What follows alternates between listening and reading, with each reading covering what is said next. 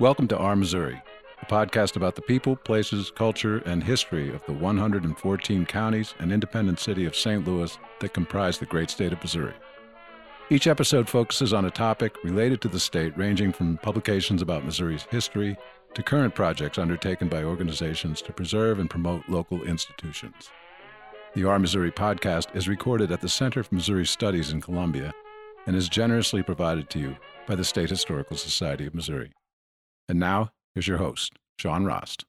Good morning, good afternoon, and good evening, or whatever hour you're tuning in to listen to the Our Missouri podcast. My name is Sean Rost, and I'll be your guide to explore the memories, moments, and misfortunes from Our Missouri. Today's episode marks the end of season two of Our Missouri, and all of us here appreciate your continued support of the podcast. To wrap up season two, we are joined by Sarah Lirley McCune, an assistant professor of history at Columbia College, to discuss her soon to be released book tentatively titled An Arc of Death. Welcome to the Our Missouri podcast, Sarah. Thank you so much for having me, Sean. It's a pleasure to be here. Now, tell us a little about the origins of your book project and how it really came together um, in a completed form. Well, I've actually been working on this book since I began graduate school. This really originated with my master's thesis, which I started in late 2010, early 2011. I wanted to study domesticity in the 19th century, and my um, advisor, LeeAnn Whites, said, you know, there's these coroner's inquests and people haven't really used them. Maybe you could look at those and, and learn something about domesticity.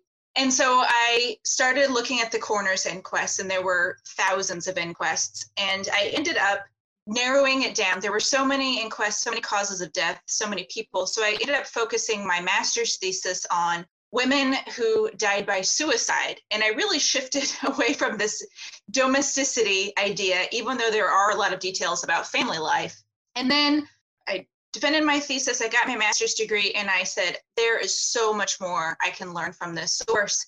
So for my dissertation, um, I wanted to go deeper and I wanted to look a little bit differently. And so what I did was um, I did a, I worked with a sociologist who helped me with random sampling and I did a random sample just to see what I could learn from the source. And I ended up looking at six different causes of death. So um, I started with a random sample that yielded like 868 cases. I narrowed it down to 120, um, narrowed it down to six causes of death. And I was still thinking, I'm going to study the family, I'm going to study the family.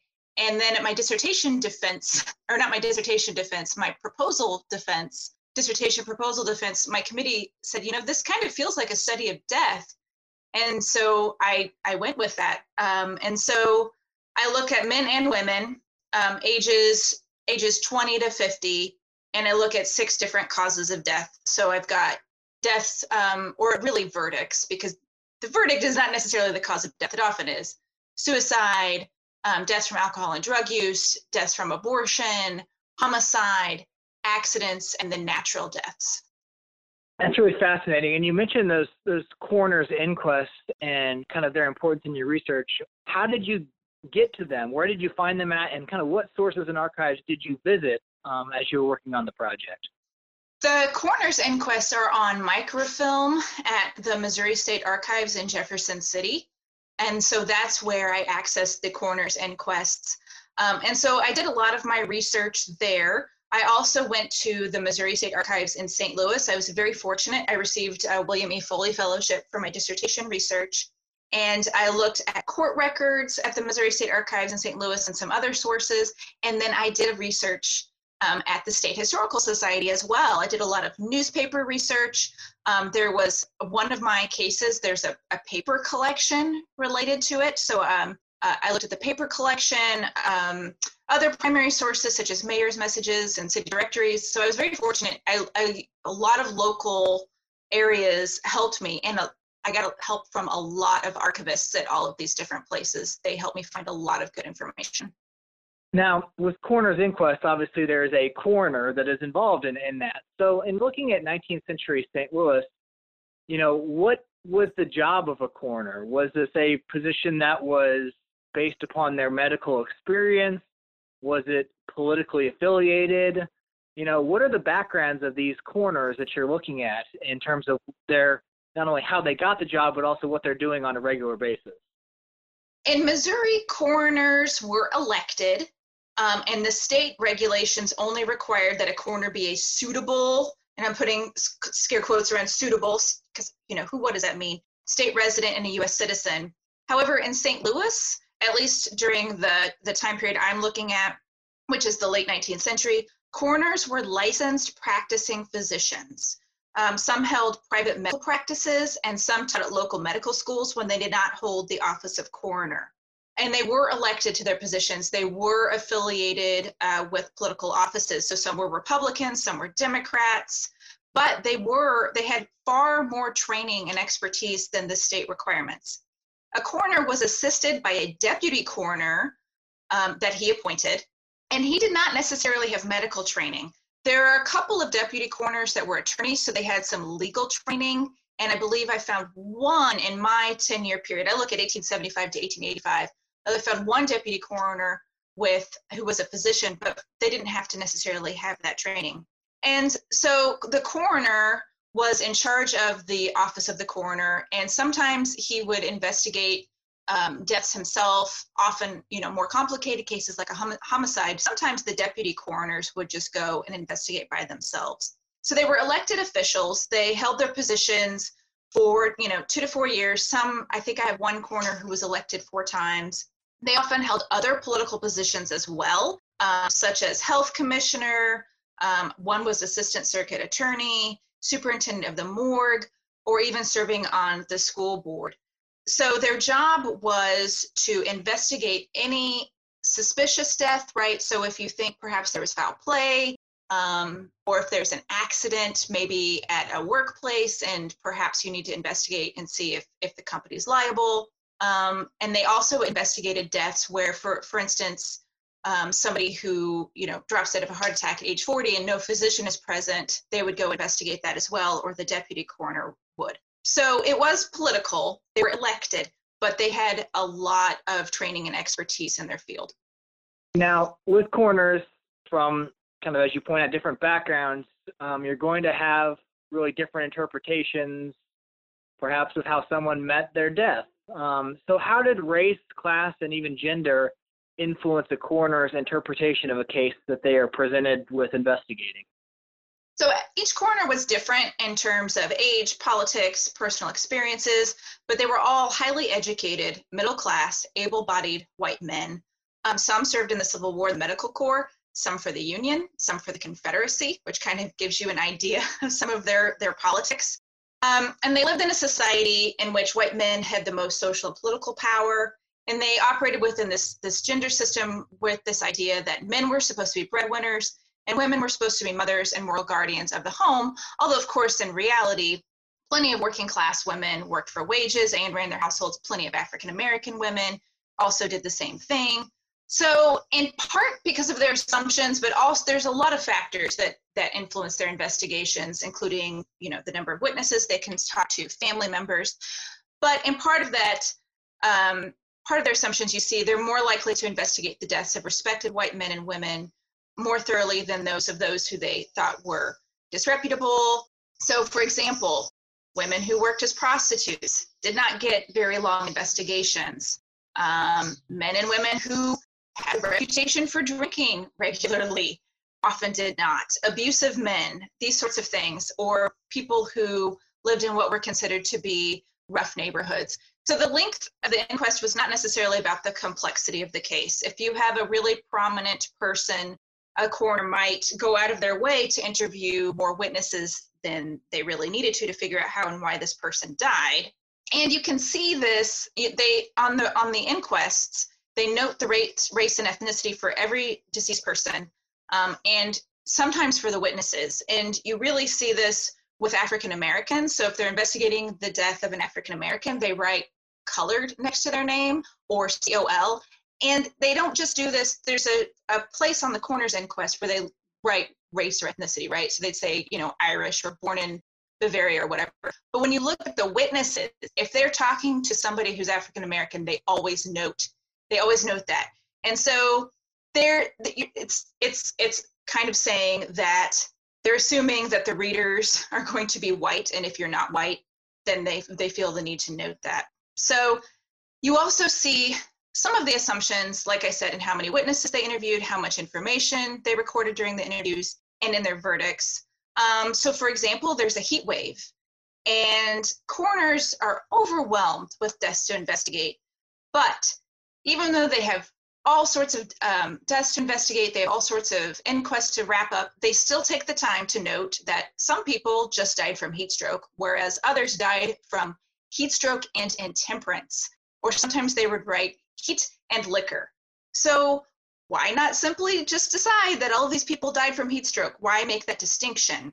And when I, I especially found this when I was working on my master's thesis because I was just looking at women and I was just looking at suicide. But I found that some of the shortest investigations were into the deaths of women who work as prostitutes. And even in cases where there could have been an accidental death, like a drug overdose, the quick coroners quickly decided that they died by suicide and they closed the case.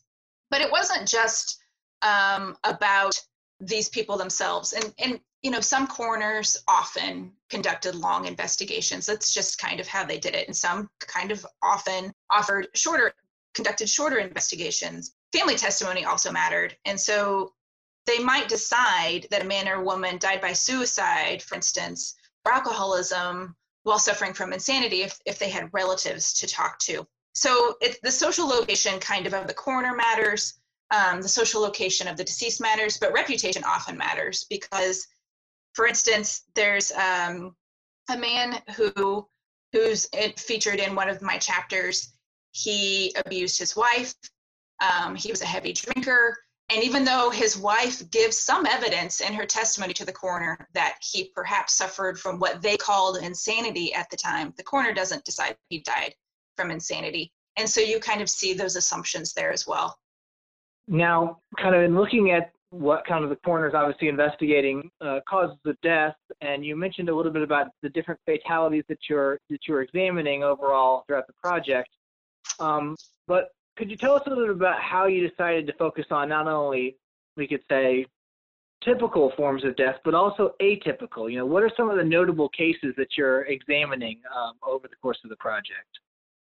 Really wanted to learn more about violent deaths when I started off. And so that's kind of why I narrowed it between the ages of um, 20 and 50. And I tried to get, you know, a range of, you know, different races, different ethnicities, um, men and women. So I, I decided to focus on those six types of verdicts. Um, just, well, for one thing, I wanted to kind of contrast these violent deaths with natural causes just to see you know, what was, for instance, a, a more typical investigation. Um, but I really wanted to learn about kind of the violence going on and the, and the family relationships going on. And that's how I, that's how I made these choices. And I ended up finding a lot of useful information in these cases, um, a lot of information about domestic violence, for instance, or, or family violence. And so that's how I ended up choosing those those types of cases. And then i like i said i kind of wanted to you know contrast it with natural death and also accidents to a certain extent. So i was the choice comes from seeing what the source can tell me um, but also kind of looking for those those fam- those violent family relationships. And i didn't look for kind of famous cases or or atypical cases but I, I found some. So some of the more interesting cases that jumped out. For one thing, I didn't find a whole lot of prominent people. I did find one. I found um, the case as the suicide of the wife of the former lieutenant governor of Missouri, and I was not expecting that at all. And that per, um, her husband has a paper collection at the State Historical Society, so I was able to kind of piece together what that family was like before and after she died. Um, and her case is atypical because well a she's incredibly prominent and those those cases just don't show up very often. And also she received a long a lengthy investigation fairly lengthy. They interviewed six witnesses which they didn't often do. And it's also just just a kind of a, a very sad case. Um, she received a verdict of suicide, but it wasn't a typical suicide verdict because the coroner decided that she was suffering from temporary insanity. And so this is something I look at in my chapter about suicide is why do coroners decide some people are insane and some people are not? So she gave birth to a baby girl prematurely. She seemed convinced that her baby would not live. And um, sadly, she was right. The baby only lived about two weeks. And Estelle obviously was suffering from grief after her baby died, and perhaps what we would today call postpartum depression. So her family was well off. They had servants, they had relatives, and they watched her 24 7.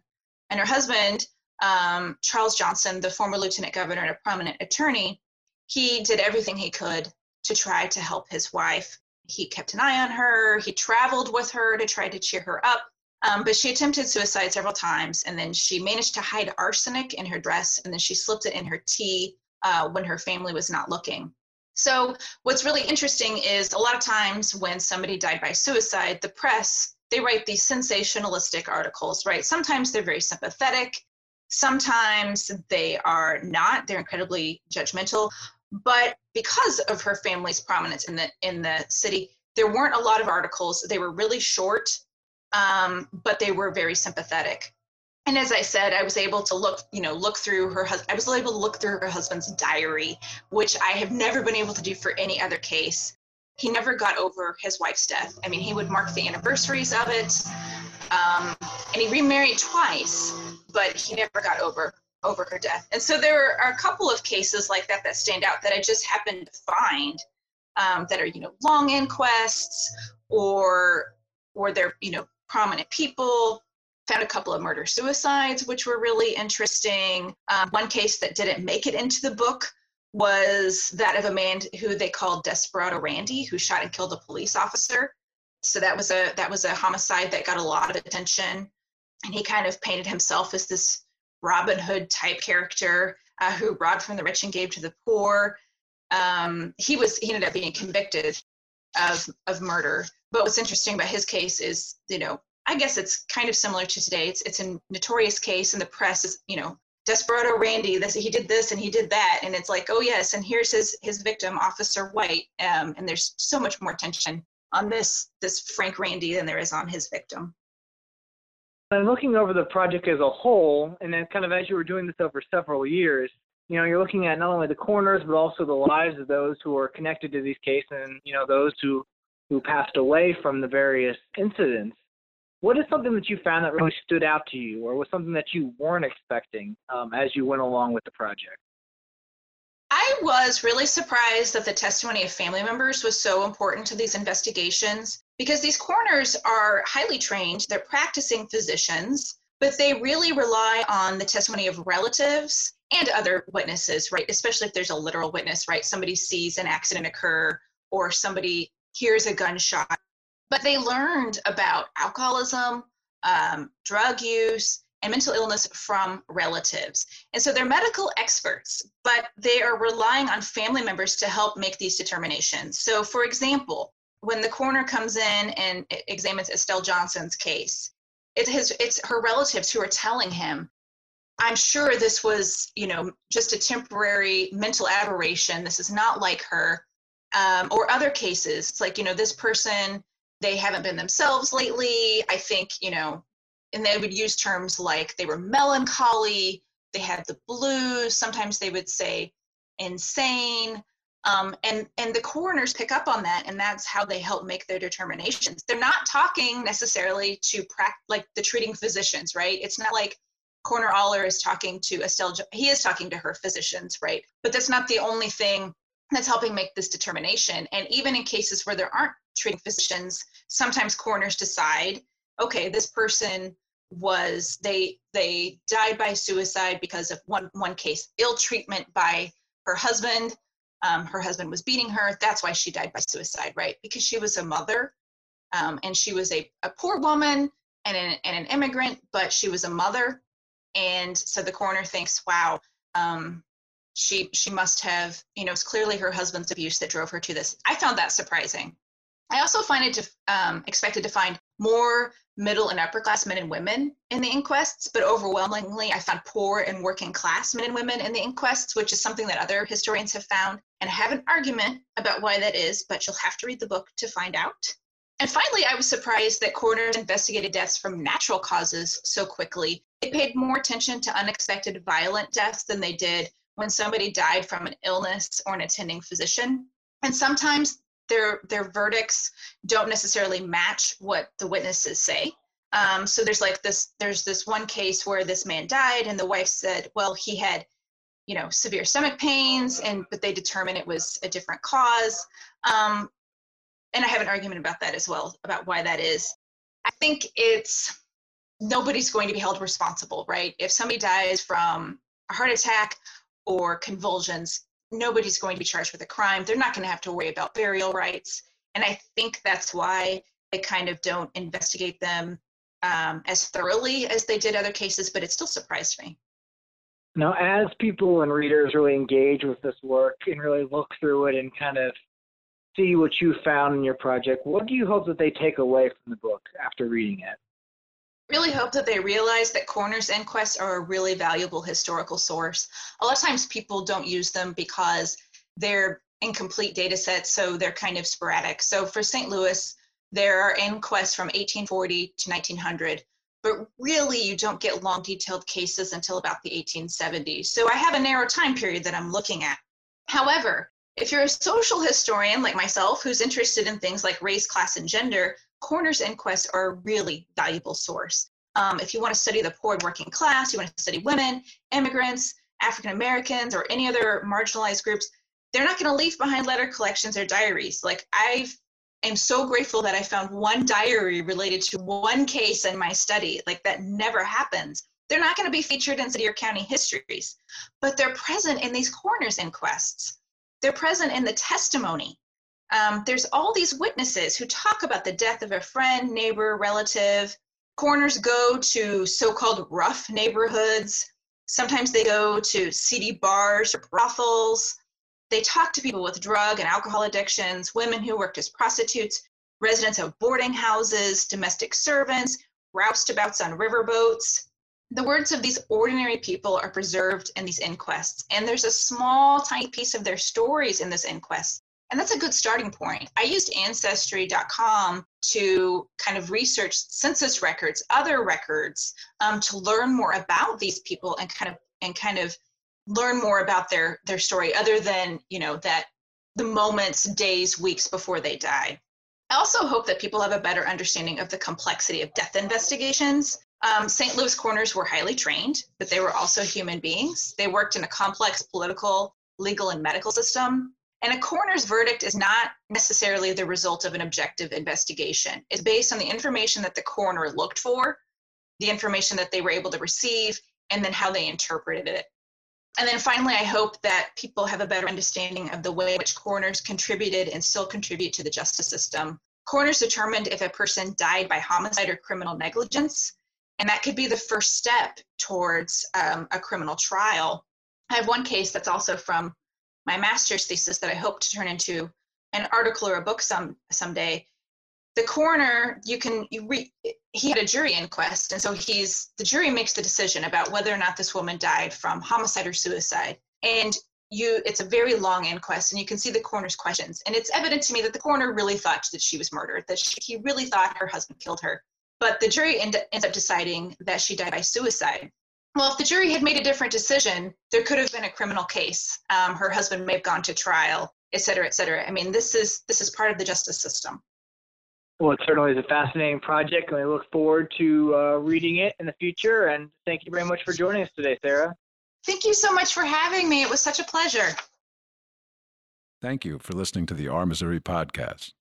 If you would like to learn more about the podcast, including past and future episodes, information about guests, and upcoming events, please visit our website at shsmo.org forward slash our dash Missouri.